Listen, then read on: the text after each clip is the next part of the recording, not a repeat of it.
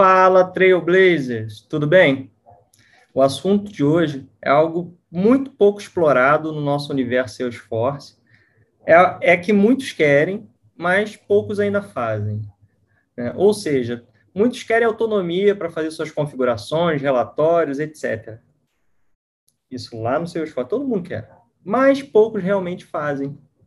Na grande maioria dos casos, as empresas acabam subcontratando uma equipe para fazer essa atividade. E vamos aproveitar para falar sobre este tema e abrir a mente das pessoas sobre a forma correta disso. Esse tema tem nome: desenvolvimento cidadão, ou em inglês, como é muito conhecido lá fora, né, Citizen Development. Tá? Eu, Thiago Schmidt, serei o facilitador dessa conversa especial. E lá nos bastidores temos o Bruno Passos, do Brunão, e a nossa Fafá, editora-chefe aqui, nos ajudando aí com essas edições maravilhosas. Antes da gente entrar no nosso bate-papo e apresentar o nosso convidado de hoje, fica com um recadinho dos nossos apoiadores.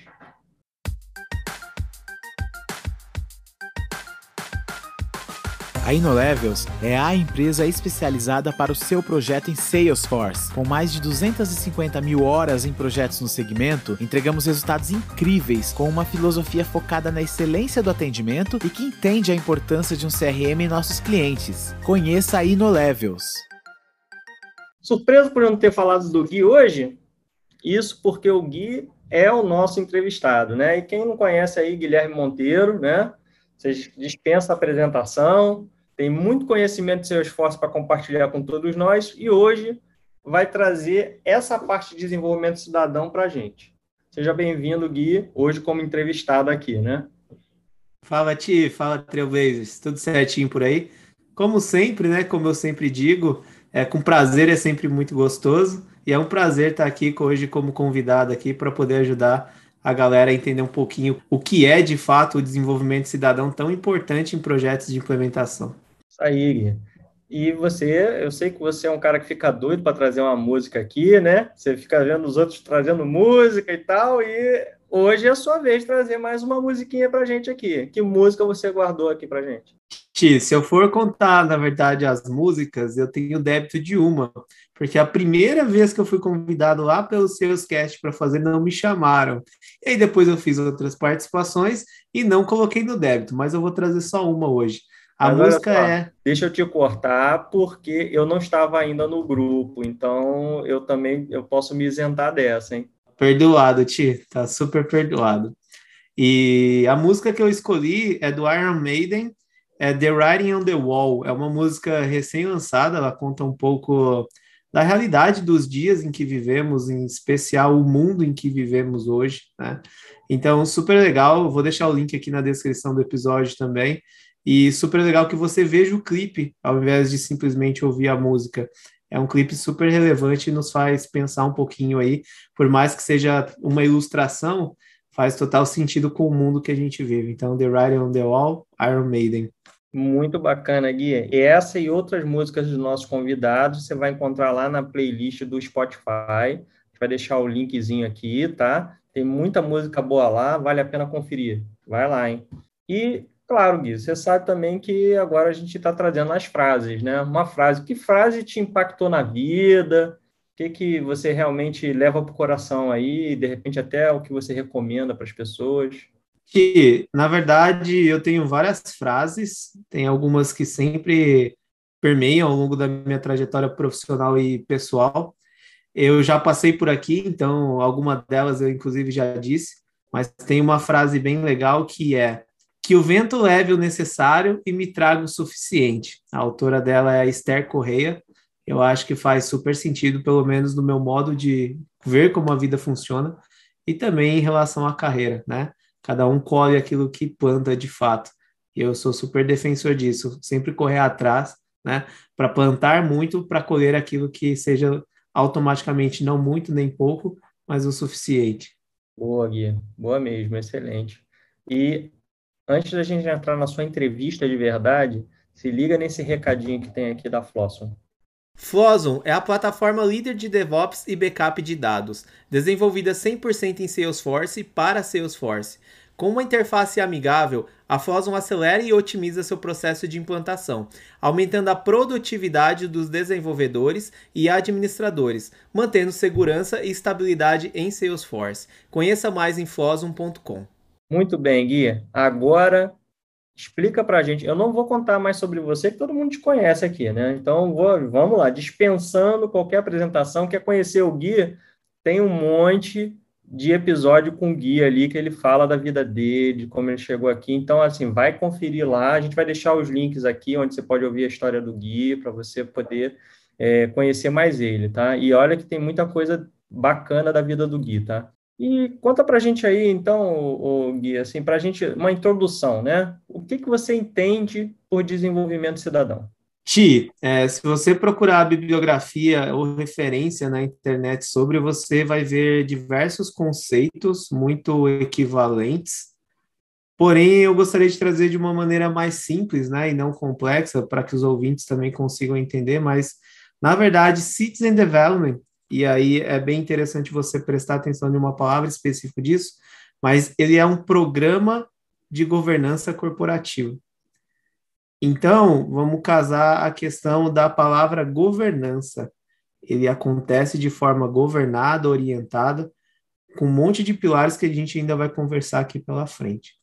Então, basicamente, ele é um programa de governança corporativa que permite que membros da equipe, ou seja, membros de uma equipe específica, que pode ser uma equipe de negócio, ou uma equipe de TI, ou uma equipe mista, esses são os citizen developers, né? Os desenvolvedores cidadãos que vão desenvolver demandas dentro de uma plataforma que não necessariamente é somente o Salesforce. É claro que a gente sempre vai tentar abstrair o conceito para a realidade de implementações de projetos Salesforce, porém, isso é um programa de governança que pode ser implementado para qualquer sistema, cujo esses desenvolvedores cidadãos vão implantar recursos, né, demandas que tenham um baixo grau de complexidade e, ao mesmo tempo, entregue um valor. E isso sem onerar tempo, sem onerar capacidade e sem aumentar a complexidade. Então, em poucas palavras e colocando de forma bem prática, é isso que eu entendo por desenvolvimento cidadão. Ou seja, não é bagunça, né? Não é bagunça. Não posso chegar lá, fazer qualquer coisa, né? Já começa por aí, né? Então, vamos por partes aqui, que tem muita coisa interessante para a gente entrar nesse tema, né? Vamos, vamos começar ali pela relação entre Citizen Development e Shadow IT. Vamos explicar um pouquinho, Ti, primeiro o que é Shadow IT, né? Vamos tentar pousar aqui de forma conceitual. Acho que faz total sentido, Pô. talvez para pessoas que sejam de TI isso é mais familiar, mas para pessoas de negócio talvez não seja.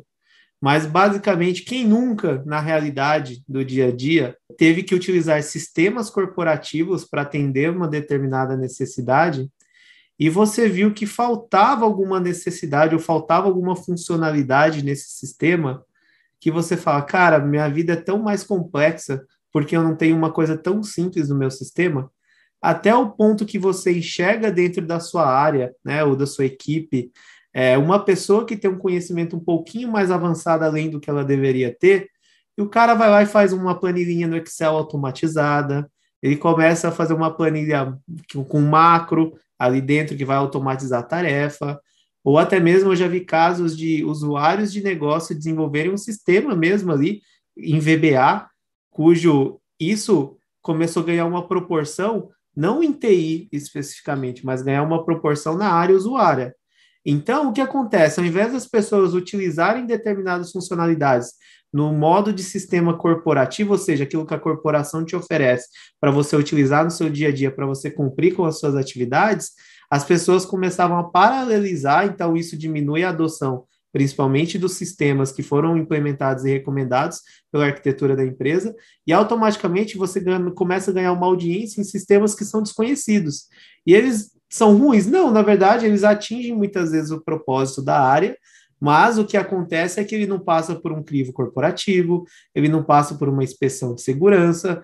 A gente muitas vezes nem sabe qual foi a distribuição desse software, a maneira que isso foi distribuído, então isso pode ganhar uma proporção de vazar dados da sua empresa, né? É, tem complicações muito maiores por trás simplesmente de um sistema que está ajudando, e é isso que nós chamamos de Shadow IT. é, áreas específicas, pessoas específicas dentro dessa área, elas começam a fazer sistemas para auxiliar no dia a dia delas e começa a ter o shadowing ali do IT, né? Então, ela pega da experiência ali que o sistema dela não entrega, agrega numa experiência aleatória, ao invés de solicitar demanda. E por que esses caras às vezes não solicitam demanda?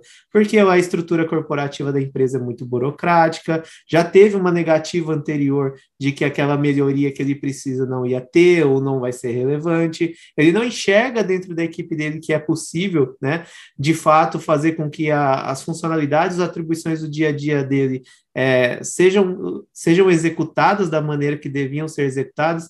Isso pode ter dois problemas, pode levar a um problema, por exemplo, de adoção e treinamento, né? Às vezes está faltando treinamento para essa equipe de fato enxergar que às vezes o sistema faz, mas não faz da maneira que ela pensa, né? Ou de fato tem um gap funcional ali dentro que precisa de fato ser elencado uma demanda para melhorar o time to market desse profissional.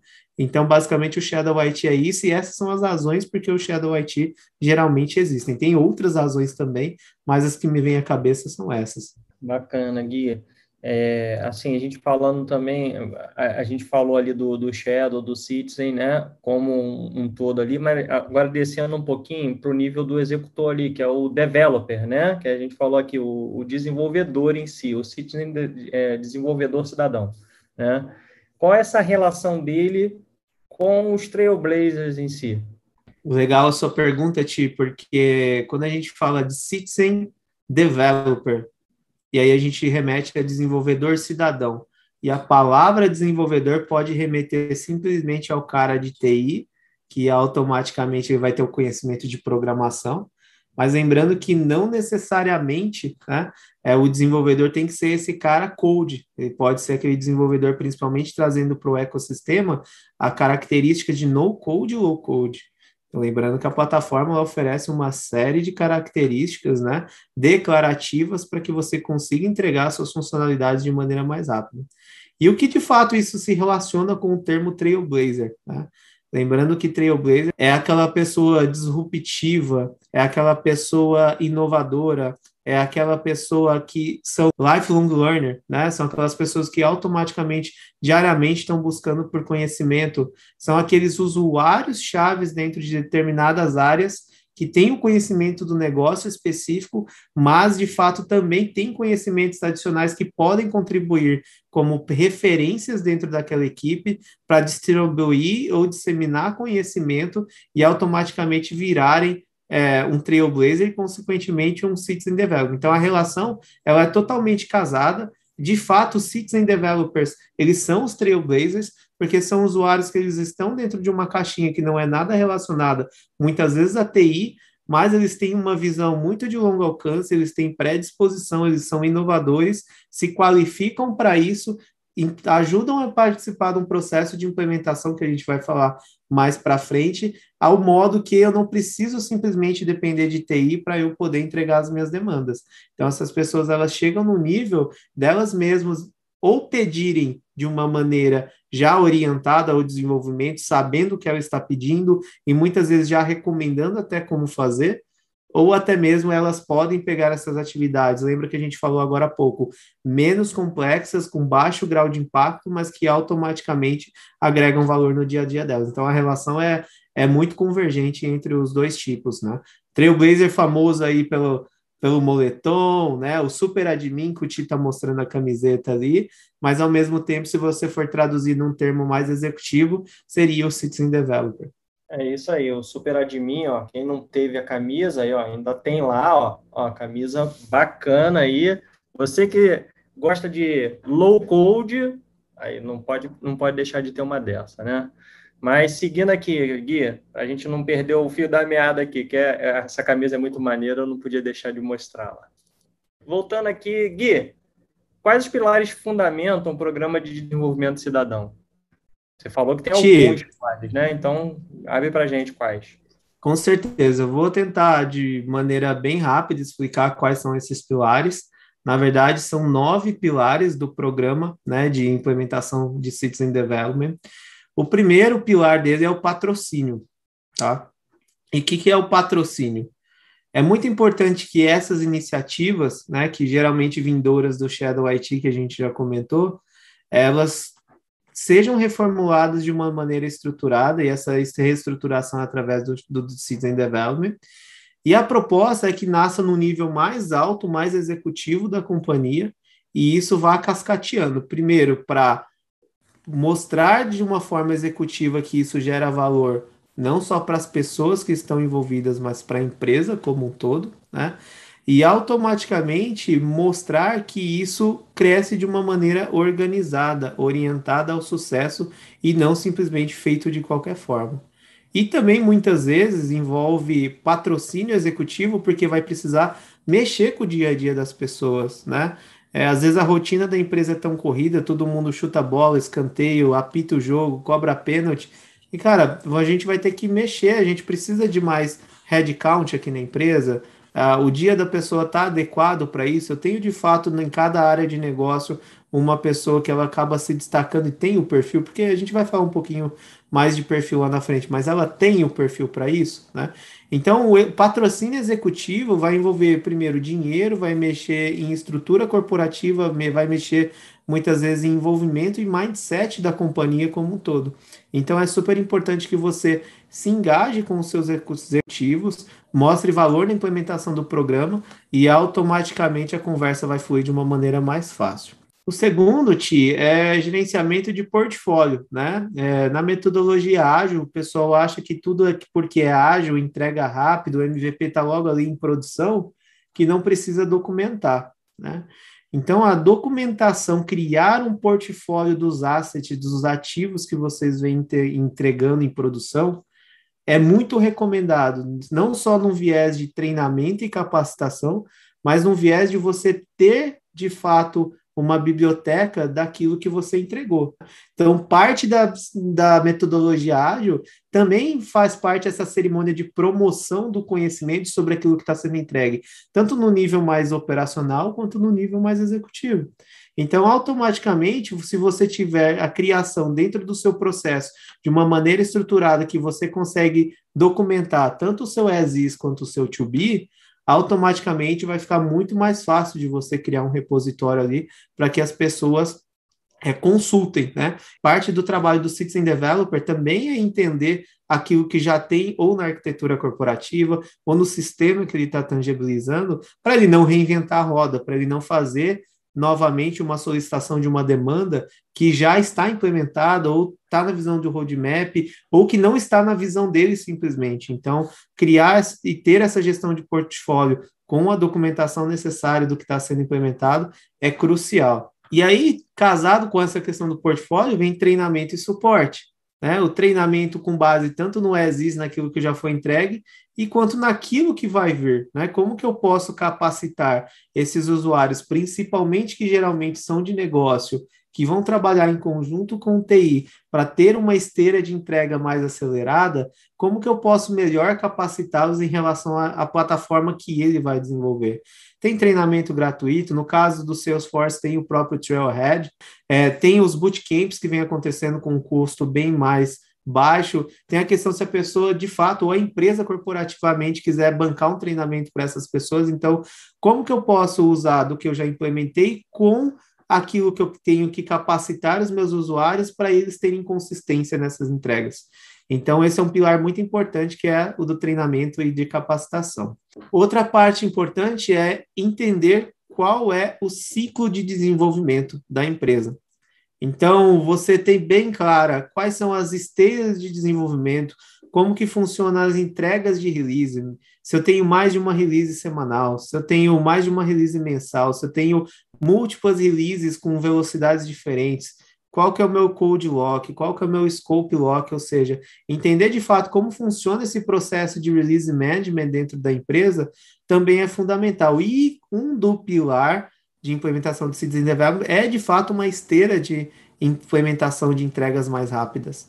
Então, juntamente com o que já está ongoing, como que você vai ajudar a empresa a implementar uma nova esteira de tudo isso que a gente está conversando? Então, o ciclo de desenvolvimento é muito importante estar bem claro e bem definido e bem alinhado também com todo mundo que vai participar do programa de dentro e fora, tá ok? Em relação a essa questão de ciclo de desenvolvimento, vem todo o processo né, de roadmap e ciclo de release, que eu acabei comentando, inclusive dentro do tópico anterior. Mas isso é um pilar importante. É um pilar importante porque todo mundo na corporação precisa estar ciente de como vai funcionar esse ciclo, né, desde o surgimento da demanda até a implementação dela de fato. Quem são as pessoas que têm que estar envolvidas? Quais são os processos que vão envolver essas pessoas? Qual é todo o fluxo de aprovação? Qual é todo o fluxo de entendimento da demanda? Né? Como que essa demanda vai ser priorizada ou não? Eu posso casar isso com alguma metodologia, como por exemplo a ágil. Então, esse entendimento também de como vai funcionar não só a esteira de entrega, mas também todo o fluxo de processo é crucial para que você tenha um processo de citizen development bem implementado. E com base, a gente falou muito em processo, processo, quais são as ferramentas, né? Um dos pilares também são as ferramentas. Então, quais são as ferramentas que corporativamente me auxiliarão tanto no dia a dia, desde a requisição e solicitação da demanda, desde a que a demanda chegue em produção, e que também vão me auxiliar para que eu produza os insumos necessários sobre esses desenvolvimentos de menor complexidade e que um alto valor agregado para os usuários no dia a dia. Então, ter bem claro as peças corporativas que vão ajudar os seus usuários a trabalharem no dia a dia, é, ter isso mapeado, ter isso de forma clara, ter isso como um repositório, também é crucial, para que as pessoas não tenham que, novamente, fazer um shadow IT ali para conseguir executar uma parte do processo e gerar todo o problema que a gente já discutiu. Então, deixe bem claro também as peças que você tem disponível na sua empresa para auxiliar os usuários. A gente parou até de contar, né, Ti? Mas a gente está no sétimo pilar, que é as melhores práticas. É. Verdade. Muitas mesmo, não, não, não desmotivem, porque é, isso é importante, tá? A gente fala assim, pô, tem nove pilares, nove, quanta coisa. Não, olha que cada um é uma vertente e é importante. Continua prestando atenção aí. Com certeza, Ti. É, sobre melhores práticas, grandes empresas tendem a implementar um centro de excelência, e esse centro de excelência, de fato, ele vai governar sobre diversas vertentes ali dentro para que você tenha um programa de implementação de sucesso. Porém, é, se você é uma empresa, né, a gente também vai falar um pouquinho disso lá na frente, mas se você é uma empresa, por exemplo, menor ou de médio porte, que você não tem headcount suficiente para conseguir organizar um centro de excelência, não deixe de gerar os seus próprios padrões e standard. Isso começa até desde o mais técnico, né? Quando eu for criar um processo declarativo, qual vai ser o nome do processo? Quando eu criar um atributo lá dentro do meu fluxo de trabalho, qual vai ser o padrão do nome do atributo? Quando eu criar uma regra de validação, qual é o nome do padrão da regra de validação, quando eu criar um processo de aprovação, qual é o padrão do, do nome, é, como que eu faço as minhas consultas, eu tenho alguma é, classe útil, né? Citizen Development geralmente não envolve código, a gente vai falar também lá na frente, mas se eu tenho que desenvolver alguma coisa com funcionalidade declarativa, é, que vai envolver a chamada de um código, porque já é um asset existente, como que vai ser o padrão dessa chamada, né? Então, tudo que é relação a standard, né, como que a empresa deseja que todo mundo siga igual, independente da esteira, se é Citizen Development ou não, você tem que deixar bem claro dentro de um repositório, e isso também tem que fazer parte do onboarding dessas pessoas que de fato vão trabalhar com Citizen ou não dentro do seu dia a dia. Então, crie uma biblioteca de padrões, não saia fazendo tudo de qualquer forma, de qualquer jeito, a qualquer momento, porque isso vai crescer de uma forma não orgânica, desestruturada, e, consequentemente, muito rapidamente, você vai ter problemas lá na frente. Então, crie essa biblioteca de padrões se a empresa não tem na internet, super fácil, principalmente técnicos, tá? Se você quiser desenvolver padrões técnicos para sua empresa com base no Salesforce, própria Salesforce tem um monte de artigo. Acesse o blog lá de Success Architects Salesforce.com também tem muitos ativos bem legais, inclusive de funcionalidades declarativas. O blog de developers da Salesforce tem muita coisa bacana. O blog de admin da Salesforce tem muita coisa bacana de funcionalidades declarativas para te ajudar a criar standards. Então, sempre lembre-se de criar padrões. Tudo que é feito fora de padrão não é organizado. E o que não é organizado é muito fácil de dar problema. O oitavo ponto é componentes comuns. Eu acabei mencionando aqui um pouquinho, né? Se eu já tenho um componente comum na minha arquitetura, então por exemplo, tá? Eu sou um citizen developer, eu vou desenvolver uma coisa declarativa, mas parte da minha funcionalidade declarativa é chamar um componente que eu já tenho customizado e é peça da arquitetura e eu fui lá no portfólio e busquei. Então, automaticamente, é, é, você tem que criar um. Você pense no conceito de componentização, né? Componentização é como se fosse montando uma casinha. Você começa a casa pelo pilar, cresce as paredes, depois faz a laje, depois o telhado. Cada partezinha dessa casa a gente pode retratar num componente ou numa peça de arquitetura. E é muito comum que se recomende, é inclusive uma boa prática, que eu não desenvolva aquele componente simplesmente para uma frente de trabalho específica. Eu tenho que desenvolver esse componente de modo que ele sirva para atender a necessidade específica, mas por que não orientar o desenvolvimento de um modo mais macro que eu consiga reutilizar corporativamente?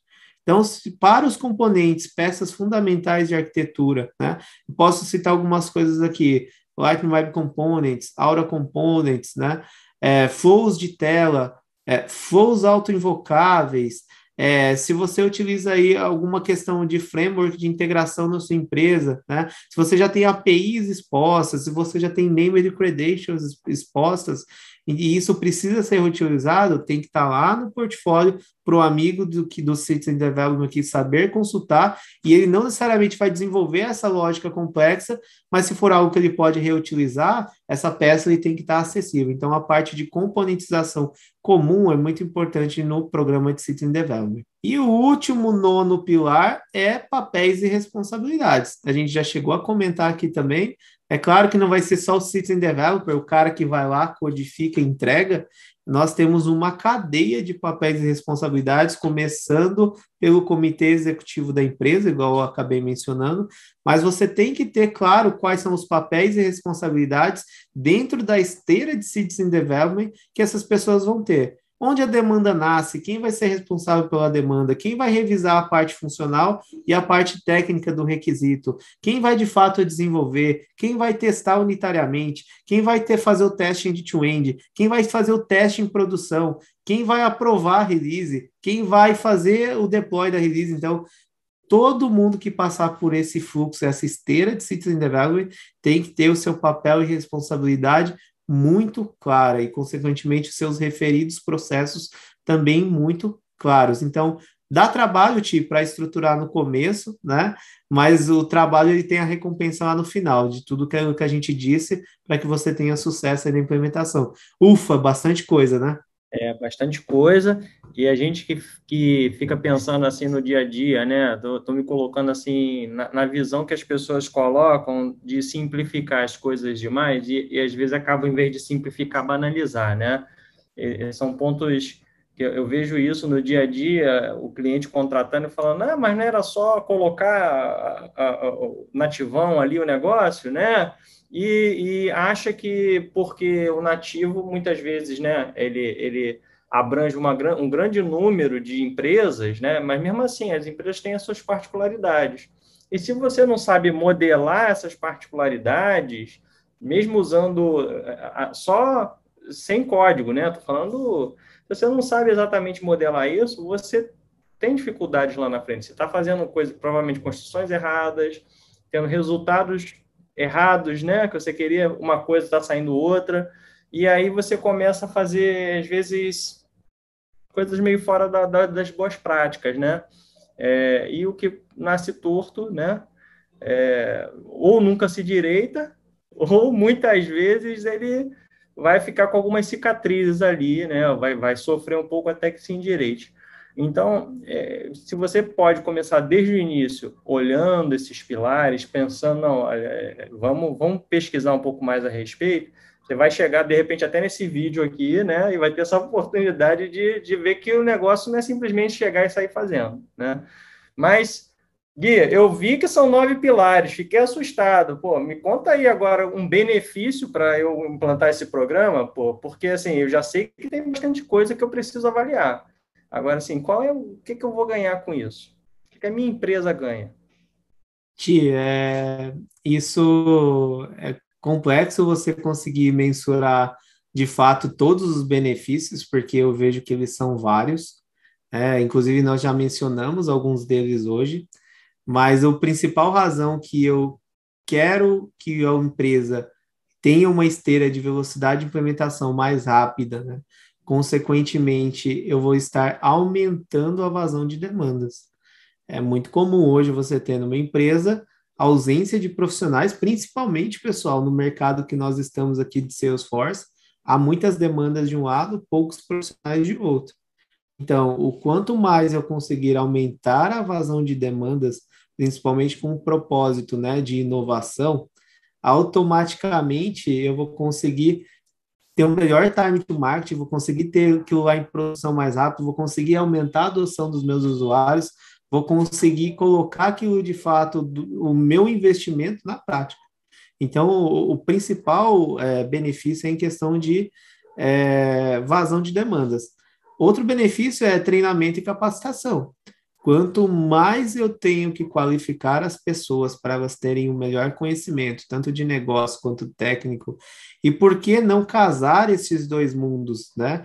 O conhecimento técnico com o negócio, vamos tirar essa barreira, né, em relação a TI e negócio não andarem de mão juntas. Ao contrário, o programa de Citizen Development tem ainda a missão de colocar um laço muito mais próximo entre esses dois departamentos. Então, o que acontece? Se você tiver uma galera de TI bem capacitada e, por outro lado, uma galera de negócio bem capacitada, você vai investir menos tempo né, em refinar, você vai investir menos tempo em descobrir como a plataforma funciona, porque o cara de negócio que ele já vai saber de fato o que ele quer. Então, não é um processo simples, é um processo árduo de capacitação, mas por outro lado, você coloca mais conhecimento nas pessoas que estão ali, elas vão demorar menos tempo para pensar e priorizarem aquilo que elas querem, elas já vão saber quais são as peças de arquitetura disponíveis, ou seja, o que, que a empresa já tem contratado que eu posso usar, só preciso implementar e chegar do outro lado. Então, essa é uma proposta. Mais efetivo, né? O time fica mais. Né? Tem, tem mais. É, é efetividade. Maturidade, aumenta o grau de maturidade, né, Ti? É. Exato, e aí a maturidade, consequentemente, faz com que você seja mais efetivo. E outra coisa é enfrentar os desafios reais de negócio. Por quê? O negócio, de fato, é a área usuária, geralmente, ou quem vai prover a funcionalidade ali para melhor atender o cliente ou para melhor gerir os insumos de vendas daquela empresa. E aí eu estou falando especificamente para as duas áreas, né, de vendas e atendimento, mas isso pode ser muito mais amplo. Então, nada melhor do que a área específica que já sabe qual é a dor dela, cruzar todo esse conhecimento com o técnico e falar, ok, eu vou conseguir simplificar o meu processo dessa maneira, porque a ferramenta já me oferece essas ferramentas muitas vezes já nativas, ou esses processos já nativos, eu consigo enxugar desse lado aqui, consequentemente a gente vai conseguir ter o melhor time to market. Então, é muito beneficial em relação a isso também, porque quem sente a dor é o negócio. E aí, se você tem um TI separado de negócio, dá choque, né? Você nunca vai conseguir alinhar expectativas.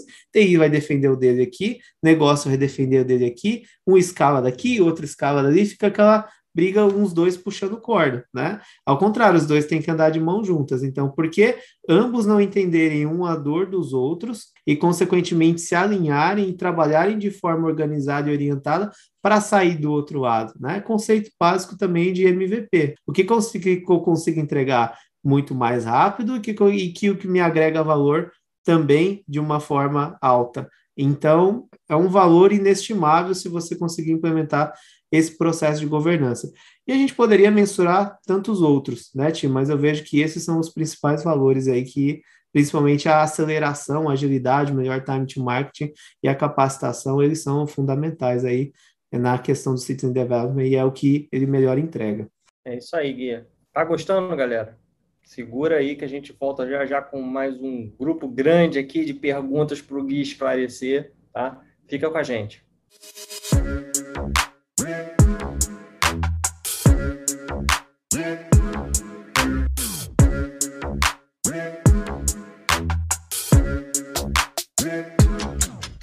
Estamos de volta aqui, nosso segundo bloco. Muita pergunta. O Gui já falou assim, cada coisa interessante para a gente, mas agora vamos lá, tentar esmiuçar um pouquinho mais esse tema, né? Quais os princípios, Gui, a gente tem que seguir no processo de desenvolvimento cidadão? Ti, não que isso não vai acontecer num determinado grau de maturidade, a evolução, é claro, ela acontece, mas eu vejo que já é um grau de maturidade lá na frente. Primeiro princípio é configurar, não codificar. Então, se você tem uma demanda que ela vai precisar de código, quer dizer que automaticamente, por você já não cumprir o out of the box, né, o declarativo da plataforma, muitas vezes ela já pode ter uma complexidade além do que é cabível para o Citizen Development. Então, lembrando, né, você pode ter assets dentro da sua arquitetura corporativa que essa pessoa, esse desenvolvedor cidadão, ela utilize no meio do seu desenvolvimento, mas ela em si ela não vai desenvolver código. É claro, o conceito de low code, por exemplo, campo forma, a gente já vai falar o que pode desenvolver lá na frente, né? Mas campo forma, coisas mais básicas que precisam de um mínimo de código é aceitável. Agora, o cara desenvolver um Aura Component, um, um Lightning Web Component ali, uma integração, isso não é Citizen Development. Então, o configurar, não codificar, é de fato uma premissa para que você é, classifique as demandas aí como Citizen Development ou não. O outro princípio, objetos padrões. Se a sua equipe que vai trabalhar no desenvolvimento cidadão precisar alterar alguma coisa em perfis e objetos padrões, você tem que parar e pensar. O grau da complexidade né, que você vai precisar alterar, porque geralmente para objetos padrões você está mexendo na estrutura do core, ou seja, no coração ali da nuvem de atendimento, da nuvem de vendas. Então, geralmente, essas modificações, não que elas não vão acontecer, mas elas têm que acontecer com uma solicitação prévia ou um grau de aprovação diferente. Né? Então, precisou mexer em objeto padrão, em perfil padrão, cara, para e analisa a demanda. O próximo, Ti, parece ser bem simples, mas demandas que geram compartilhamento de dados. Né? Então, o Salesforce ele tem um modelo muito rigoroso em relação a compartilhamento, a sharing visibility. Se você de fato começar a colocar um monte de demanda ali para pessoas que não vão entender os impactos disso por trás, automaticamente, ao invés de criar uma solução, você pode criar um problema. Então, demandas cujo eu vou precisar mexer com recálculo, é, regras de compartilhamento, compartilhamento manual, compartilhamento através de time de contas, compartilhamento através de time de casos, ou você coloca isso num trilho específico de aprovação que vai analisar criteriosamente, ou você não coloca na esteira de Citizen Development, tá? porque Sharing Visibility de fato é o coração da plataforma. E conforme você vai crescendo em número de registros, você vai crescendo em número de perfis, em número de usuários, em número de papéis, e você tem um modelo privado, né, automaticamente você vai fazer com que o motor da plataforma trabalhe muito mais. E se você não criar os devidos níveis, os devidos números é, de perfis, papéis, os devidos números ali de insumos que vão gerar recálculo de compartilhamento, você pode criar uma pequena bomba relógio que uma hora vai estourar. Uma coisa aqui que a gente já falou que é também sem integrações, é um dos pilares básicos. Então, caiu integração, tem integração no meio, a não ser que já seja uma peça muito bem estruturada, bem já montada, que a pessoa só vai fazer a chamada ali, né? Mas sem código, lembrando, uma chamada sem código do declarativo, ele vai chamar um componente que vai fazer uma integração já está montada para ele. Ok. Mas lembrando que geralmente integração eu tenho que aguardar a resposta. E é, a resposta eu tenho que tratar. E aí, automaticamente, isso é complexo, né? É, é, é bem difícil, né? Mesmo Exatamente. Com, a gente pegar um tema assim com velocity, que é não declarativo, ainda assim tem seus complicadores, né? Porque tem todo, não depende só do teu sistema, depende do outro também que você está interfaceando, né? Então, Exatamente. sempre um complicador. Assim, não vou dizer então... que 100% dos cenários não cabem, mas tem que ser um cenário realmente muito estável. Às vezes, um parâmetro da integração pode ser, mas tem que tomar Exatamente. uns cuidados aí, né? Tem que estar tá montado praticamente, né, Ti? Isso você só faz a chamada, mas é quase 99,9% que cenários que precisam de integração não vão ser cenários simples, né? Tem empresa que não vai poder chamar o endpoint direto, tem que passar através de um, de um gateway, geralmente uma ferramenta de proxy, e aí automaticamente chama o serviço, e aí tem o gerenciamento de parâmetros na chamada ali que vai interfacear a chamada do serviço real, Então, tem tratativa de erro disso, o erro é real, é o erro que voltou do serviço, é o erro que está voltando do proxy, qual é o timeout que está definindo, cara, é muita coisa envolvendo integração. É REST, é SOAP, é XML, é JSON, é quais são os headers que eu tenho que passar. Então, geralmente, são conhecimentos mais específicos que uma pessoa de negócio não vai ter. Então, pode até ter? Pode ter mas não é usual. Então, geralmente, quando cai a integração, já sai fora do trilho ali, né? Ou você pode fazer a sua demanda, né? Se a sua demanda ali no 80-20 é 80% declarativo, mas aí o 20% é o programático, que é a integração, fazeia. Parte vai para o Citizen e parte vai para a esteira normal de desenvolvimento, porque geralmente vai envolver uma é, complicação, um grau de complexidade muito maior e automaticamente um maior tempo de desenvolvimento. E aí a gente já falou, né? Mas é importante também, uma premissa bem básica do Season Development, é que todos esses pilares que a gente mencionou lá atrás também servem para o Citizen Development. Então, a parte de documentação. E aí você tem um portfólio, um repositório de acesso comum. Então, tudo que você desenvolveu também na esteira de Citizen Development, automaticamente isso tem que estar disponível para as outras equipes que seguem uma esteira tradicional que vai derivar um major release, por exemplo, ou para outros times que também trabalham em outras esteiras de Citizen Development, para eles saber, ok, a equipe ADS fez esse desenvolvimento, é uma peça na arquitetura, e automaticamente eu preciso reusar. É, por que não? Né? E ao contrário, a gente super recomenda que haja reutilização ao invés de novo desenvolvimento da mesma coisa. Não faz sentido reinventar a roda. Né? Então, é, esses são os pilares em relação aos Developments que, para mim, faz total sentido e ajuda, inclusive, as empresas criarem ali um quality gateway, né, de, de mensurar o que de fato vai para a Citizen, o que de fato é, vai para o desenvolvimento tradicional e o que de fato vai ser misto ali. É, Gui, você já falou aqui algumas demandas, mas assim, que demandas, então, a gente falou um pouco também do que não fazer, né, mas que demandas se enquadrariam bem ali, dariam um bom fit para um programa de desenvolvimento cidadão? Gui, pensa num, num gráfico com eixo X e eixo Y, tá? Basicamente. Então, você vai fazer ali o quadrante, divide em quatro ali, você vai casar as aplicações mais simples numa, numa vertente e depois as aplicações de menor, menor criticidade. Então, você consegue mensurar ali onde que a minha demanda, vou, vamos supor que essa minha demanda, eu vou arrastar nesse gráfico. Então, ela é simples? É. Ela tem criticidade, ou seja, ela agrega valor, mas ela é crítica para a operação, eu vou afetar a operação como um todo, eu vou ter processos complexos. Se alguém mexer aqui de forma errada, desculpa o português, claro, vai dar merda. Então, isso tem que ser mensurado. Se ela for de baixa complexidade mais crítica, ela não é citizen. Ela tem que casar nesse quadrante aqui bem do começo. Ela é de baixa complexidade e ela não é crítica. Então, essas são as demandas perfeitas aí para o Citizen Development. Lembrando que você pode fasear, igual a gente comentou, né? Então, divide no 80-20, separa uma parte para cá, uma parte para cá. E como criar aí um processo para desenvolvimento cidadão, no caso? Ti, muito se fala do técnico, né? Se você parar para olhar, é, eu vejo muitas pessoas já vindo conversar comigo, cara, vamos discutir a solução técnica. Mas quando você entende que a pessoa quer falar do técnico, você viu que ela não definiu nem qual é o problema dela direito e o que ela quer resolver, né? Então eu vejo que o técnico ele veio para ajudar o problema, não para resolver um problema que você nem sabe muitas vezes o que é, ou você não conseguiu mensurar todos os impactos, né?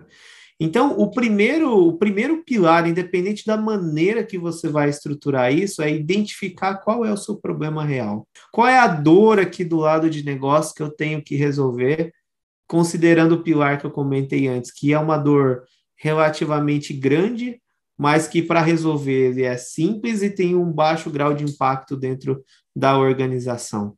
Então, eu tendo esse primeiro entendimento, né, daquilo que é a minha dor, automaticamente eu posso começar a pensar em qual é o processo que eu vou implementar para poder fazer o trilho né, de solicitação dessa demanda. Com isso, Ti, eu sabendo qual é o meu problema, eu posso criar um trilho de solicitação da demanda. Então, muitas empresas elas criam um ambiente de governança Salesforce mesmo, é, eu posso expor isso através de comunidade, posso expor isso dentro de um acesso dentro do core mesmo, e eu crio um processo, um formulário de submissão qual é a área de negócio, qual é o problema que eu estou enfrentando, o que isso vai me ajudar em relação a KPIs de negócio, por que aquilo é relevante, quem é o dono da demanda, quem é o gestor da pessoa que está solicitando a demanda. Então, eu posso criar um formulário básico de submissão dessa ideia, né? Ali para eu delimitar qual é o trilho. E muitas vezes eu posso criar até uma inteligência que, dependendo do que a pessoa já colocou ali com campos-chave, isso já reprova e já dá um fluxo direcionado. Cara, isso não é Citizen Development. Ou, opa, isso tem que passar por uma aprovação opa, sua demanda já foi submetida, vai entrar no trilho de desenvolvimento. Então, dependendo ali do que é preenchido, automaticamente você consegue também drivar a inteligência para que você consiga ter fluxos automatizados em relação a isso. Mas começando do básico, é entendendo o problema, criando um formulário ali de submissão desse problema. Então, tio, uma vez que eu identifiquei o problema, uma vez que eu submeti esse formulário, eu posso ter um fluxo de aprovação com diferentes pessoas. Lembra que a gente falou lá atrás sobre papéis e responsabilidades? É fundamental que a gente tenha isso claro, porque eu vou deixar bem claro quem que vai analisar essa demanda. Chegou a hora de ver a demanda, né?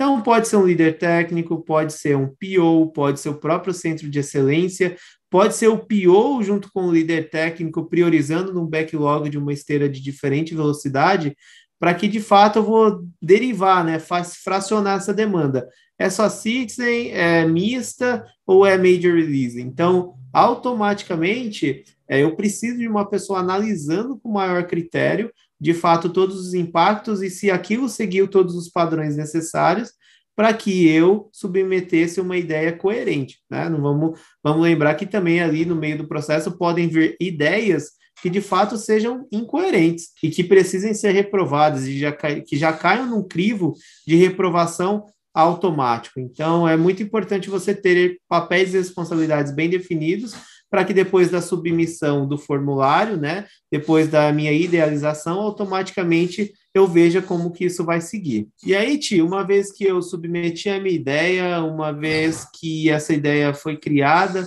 é uma vez que ela já foi revisada e já foi submetida para o devido e referido trilho, automaticamente começa o processo de desenvolvimento. Então, idealizei, submeti o formulário, delimitei qual é o trilho que essa demanda vai seguir, automaticamente o usuário de negócio ele vai começar a construir a demanda em si.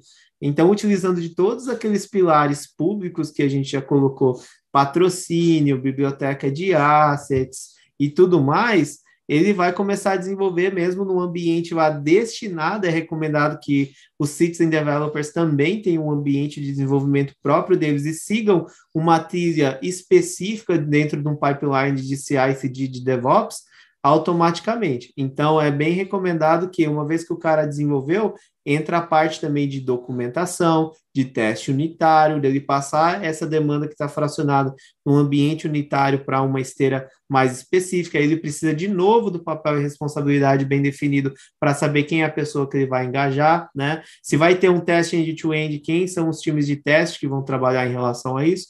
Então é super importante essa questão do desenvolvimento e é uma fase, né, que aí de fato o citizen developer, aquela pessoa de negócio, vai colocar à prova todo o conhecimento também que ele ganhou, que é um dos pilares. E aí, Ti, depois, né, idealizei, submeti, aprovei, desenvolvi, passei para o ciclo de release, de esteira ali, de fato, meu pipeline, chegou a hora de implementar a demanda em produção. Então, automaticamente isso pode ser feito por um time de RM, que é Release Management, isso pode ser feito pelo próprio centro de excelência, se é o caso que a sua empresa tenha um centro de excelência, e essa demanda também vai continuar ali no período de supervisão depois da implementação para ver se não tem nenhum problema, e enquanto isso o fluxo começa novamente, né, do zero ali. Então, esse é um fluxo básico de implementação, é claro que cada etapa ali ela pode ser evoluída ou ela pode ser melhorada, mas se você quiser uma ideia preliminar ali, ela é muito simples, muito rápida de você idealizar e colocar isso daí na prática. Guia, consegue mencionar aí uns exemplos de quais metadados podem ser geridos ali pelo Citizen Developers? Com certeza, Ti. É, vamos primeiro separar por domínios, né? Primeiro é interface de usuário, depois vem ali lógica de negócio e depois automaticamente modelagem de dados.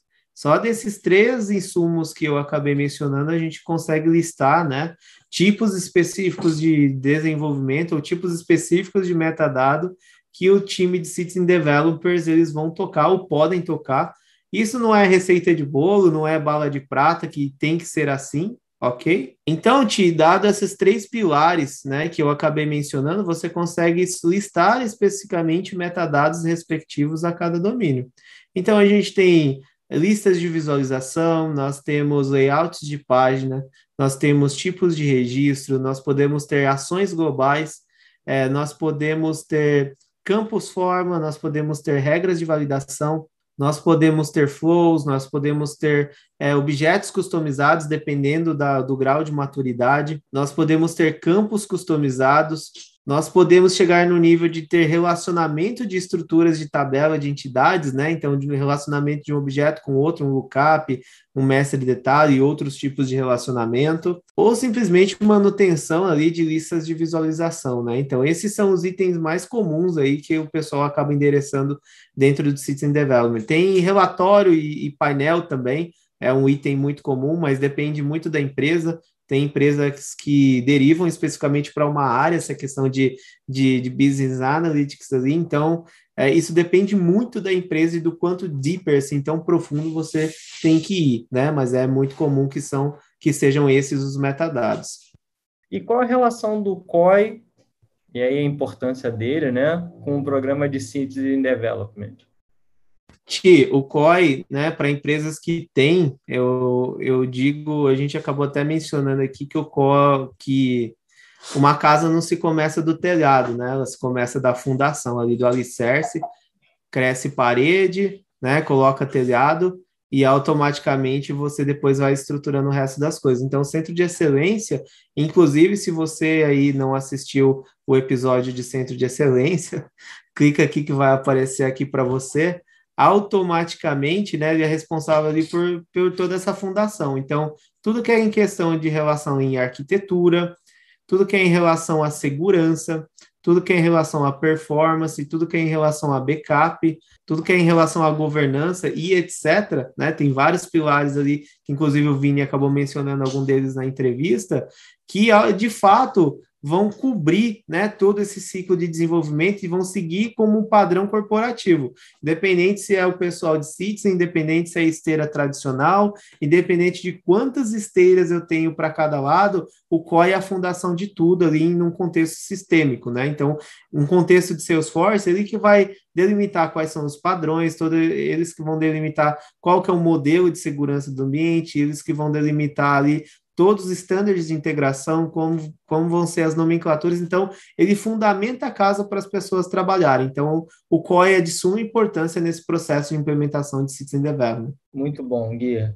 Pessoal, segura aí um pouquinho que a gente volta já já e tem muita informação ainda de Citizen Development para vocês conferirem. Então, fica com a gente, a gente volta já já.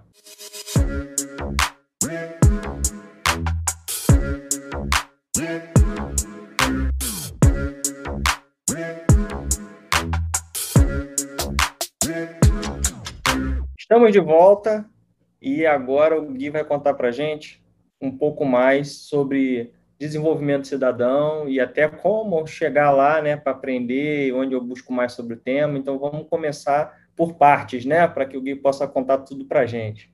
Gui, primeiro assim, quais perfis devo ter no meu time para trabalhar com desenvolvimento cidadão? Tim, em relação aos perfis, isso pode ser de fato muito dinâmico, né? Então, o que eu diria é que basta pessoas com muito boa vontade, né, que queiram sair um pouquinho da sua zona de conforto em relação ao seu tradicional, ao seu dia a dia, que abracem né, os conceitos de trailblazers que a gente acabou mencionando aqui, em relação a serem inovadores, disruptivos, é, estarem em busca do conhecimento.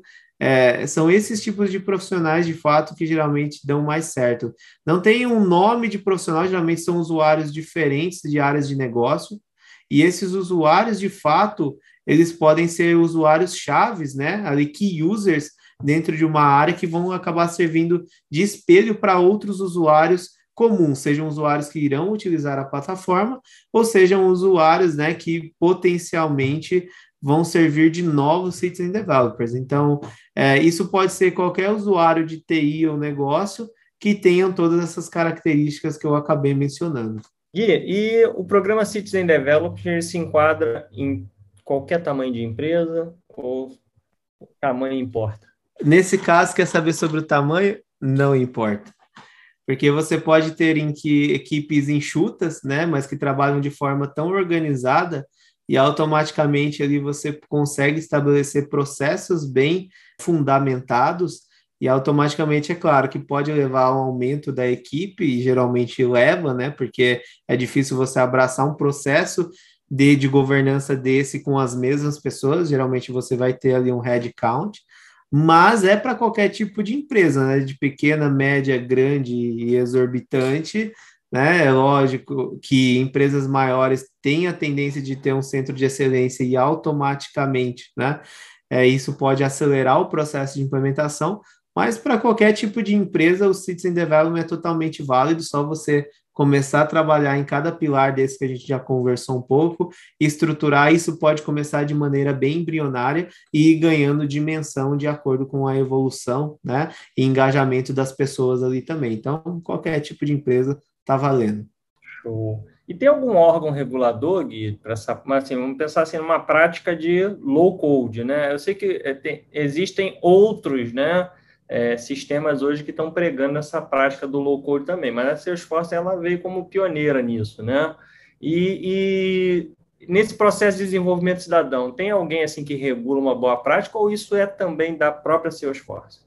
Não é necessariamente da Salesforce, como você disse, e como você também disse, a Salesforce foi uma das empresas que vem pregando muita questão do desenvolvimento cidadão, principalmente com a chegada, né, o slogan dos Trailblazers aí, então, mostrando que Salesforce é para tudo, é para todos, né, então de fato, não importa se você é do ramo de tecnologia ou não, se você tem experiência prévia com TI ou não, automaticamente essas pessoas podem se inserir no ecossistema com o Salesforce em diferentes cargos, não só inerentes a desenvolvimento. Então, assim, a Salesforce, de fato, eu enxergo que ela é pioneira nesse sentido, principalmente porque se você pegar Salesforce lá atrás, antes de 2000, 2008, 2008, se eu não me engano, foi quando surgiram as primeiras Visual Force Pages, né? Mas anteriormente no Salesforce, grande parte do que você queria customizar era código, né? Então tinham ali algumas funcionalidades, é, automações, mas eram bem básicas, né? Basicamente workflow ali, se eu não me engano, é, me corrijam aí se alguém é das antigas e eu estou falando borracha, mas pelos históricos que eu já li sobre, era tudo customizado se você quisesse sair do tradicional. E aí ela reverteu, né? Ela teve uma estratégia brilhante, na minha humilde opinião, de reverter todo esse cenário e criar uma plataforma cujo qualquer pessoa pode entender, né? O Trailhead só veio chegar em 2015, se eu não me engano, mas antes disso tinham as bíblias, né? Os, os glossários ali, os manuais que as pessoas tinham que pegar, estudar, devorar ali para entender como funcionava o Force.com, mas é, ela teve a brilhante ideia de ela mesma se reinventar e tornar uma plataforma colaborativa e uma plataforma aberta e acessível por todos. Né? Então, acho que a grande força, o, o grande propulsor dessa questão de low code, no code, vem sendo a Salesforce, por ser um software as a service, né, por já trazer funcionalidades de mercado já embedadas, cujo você pode estender de acordo com a sua necessidade de negócio, mas ela é pioneira, mas não é dela simplesmente o conceito. O conceito ela pode ser aplicado, como eu disse lá atrás, né, por qualquer sistema, por qualquer empresa automaticamente. E falando de órgão regulador, Ti, é, o PMI, a gente vai falar um pouquinho de certificação, ele tem alguns cursos, algumas coisas, mas eu nunca não consegui encontrar uma referência bibliográfica de fato que, ok, eu regulo tudo como deve ser conduzido. Até porque na internet, de fato, tem várias opiniões diferentes sobre diversos aspectos, né? Os pilares eles se mantêm, mas a forma como você estrutura isso é, podem ter diferentes pontos de vista, ou de acordo com o sistema, de acordo com a dinâmica da empresa, eles podem ser implementados de maneiras diferentes, né? Então, como eu disse alguma hora aqui, não tem receita de bolo nem bala de prata, mas automaticamente não, não enxerga um órgão regulador mas a sinergia do conceito, assim, ela é meio que única, independente se é Salesforce ou não. Então, assim, não conheço órgão regulador, não consegui encontrar nenhuma referência sobre isso, né? Mas os padrões é muito claro que eles se convergem. Desde antes de Salesforce ser é, uma plataforma no-code, low-code, code, até hoje em dia, né? A gente tendo aí nosso ecossistema gigante, colocando a mão na massa e fazendo TI e negócios se aproximarem. Aproveitando que você falou de certificação, tem alguma certificação nessa área de Citizen Development? Ti, tem sim certificações do PMI, tá? Eu não consigo te listar na prática todas de cabeça, mas ela não tem simplesmente uma certificação de Citizen Developer. Ela tem, uma, tem algumas certificações e cursos de capacitação, inclusive pagos pelo PMI, para ajudar você a entender metodologia de fato. Tá? Então, assim, tem sim certificação, é através do PMI. A Salesforce não tem nenhuma certificação específica de Citizen Development, tá ok? É, eu acredito que alguma coisa, eu ainda não fiz a certificação, mas eu dei uma olhada no Exam Guide, é, pode abordar alguns conceitos relevantes ali, a certificação de UI UX Designer, porque querendo ou não ali envolve é, é, questões de modelagem, questões de, de boas práticas, engajamento, sessões de, de refinamento. Então, muito ali dos conceitos você do dia a dia mesmo de projeto que a gente já conhece, tanto o projeto que trabalha no viés de cascata ou ágil, a gente consegue reaproveitar, né, para a esteira de Citizen Development. E automaticamente ali não é uma certificação específica sobre isso, mas também tem algumas nuances, mas a, a Salesforce não tem nada ainda sobre, ela tem um site sobre Citizen Development que a gente vai deixar aqui. Inclusive, ela fornece templates, ela fornece guias de como você pode começar com o programa. Ela, fundamenta todos esses pilares que eu estou falando para você. Pouca gente conhece esse site, mas é um site realmente muito bom para você ali, cara, estou começando do zero, eu quero ter um templatezinho, eu quero ter ideia do que é, eu quero começar num MVP aqui, eu quero me organizar. Como que eu faço? Então, o site vai ajudar você a entender muito melhor. Também vou colocar aqui na descrição. Eu ia perguntar isso. Se eu sou da, na minha empresa, meu projeto, eu quero começar a colocar, onde achar? Mas acho que você acabou de dizer aí, né? Que tem esse sitezinho Mandrake ali, né? Que já vai te trazer um bom vai, vai te dar uma boa acelerada aí na, na, na, sua aplicação de Citizen Development na sua empresa, né? É www.salesforcecitizendevelopment.com. Esse é o site, e de fato lá é o quick start ali para você conseguir acompanhar algumas coisas, além do nosso vídeo, é claro. Eu também vou deixar um link de uma referência do LinkedIn de uma pessoa que fez também um, uma matéria super legal sobre o tema, e aí a gente coloca aqui na referência para vocês também. Legal, Guia. Ah, foi uma aula aí hoje aí de desenvolvimento cidadão, né? E muito bom. E, assim, sei que você está sempre estudando, né? Mas o que, que você está lendo aí no momento? O que, você, que, que você deixa de dica aí de livro? Né? O que, que você está que que você tá enveredando agora? Ti, cara, é... eu vejo muitas coisas ao mesmo tempo pessoal brinca às vezes que eu sou mini presente, inclusive.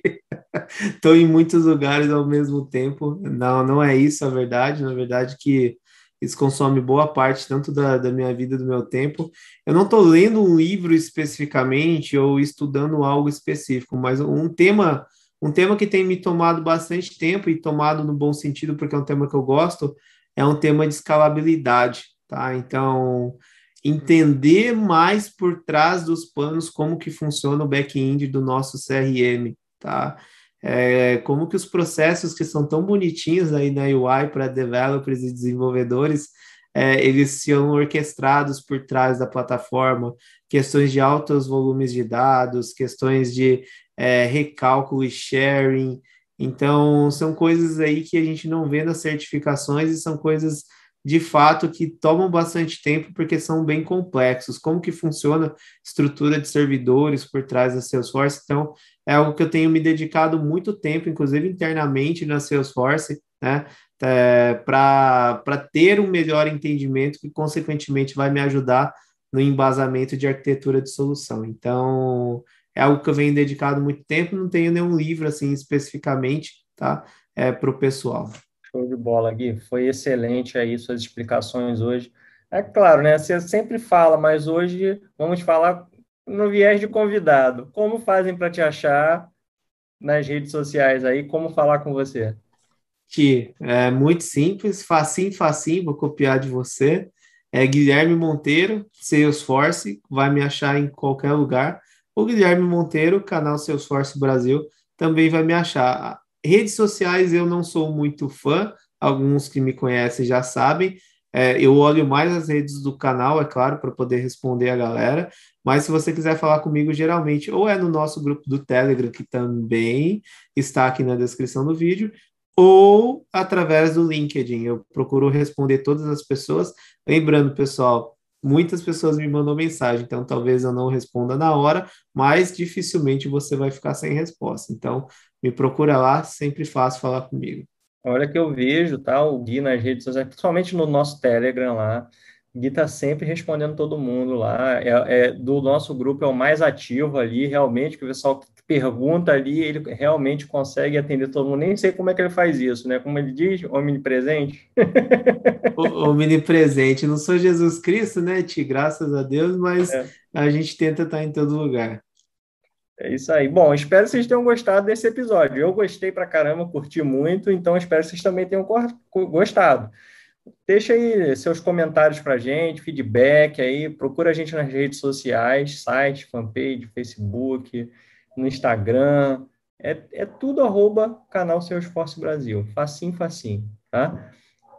Adiciona a gente também lá no LinkedIn, tá? O Gui já falou dele, agora vou falar o meu também, né? Que eu escrevo desde criancinha e não erro. É Thiago com H, Schmitz, S-C-H-M-I-T-Z, tá? E adiciona lá o Brunão, o Bruno Passos no LinkedIn, você vai encontrar ele, e a Rafaela Monteiro lá no Instagram. Rafa no Instagram, você vai achar ela lá como Rafa CL Monteiro, a nossa editora-chefe aqui, maravilhosa, vai adorar a, ah, receber vocês lá no Instagram dela, lá, trocar uma ideia, fica à vontade, tá?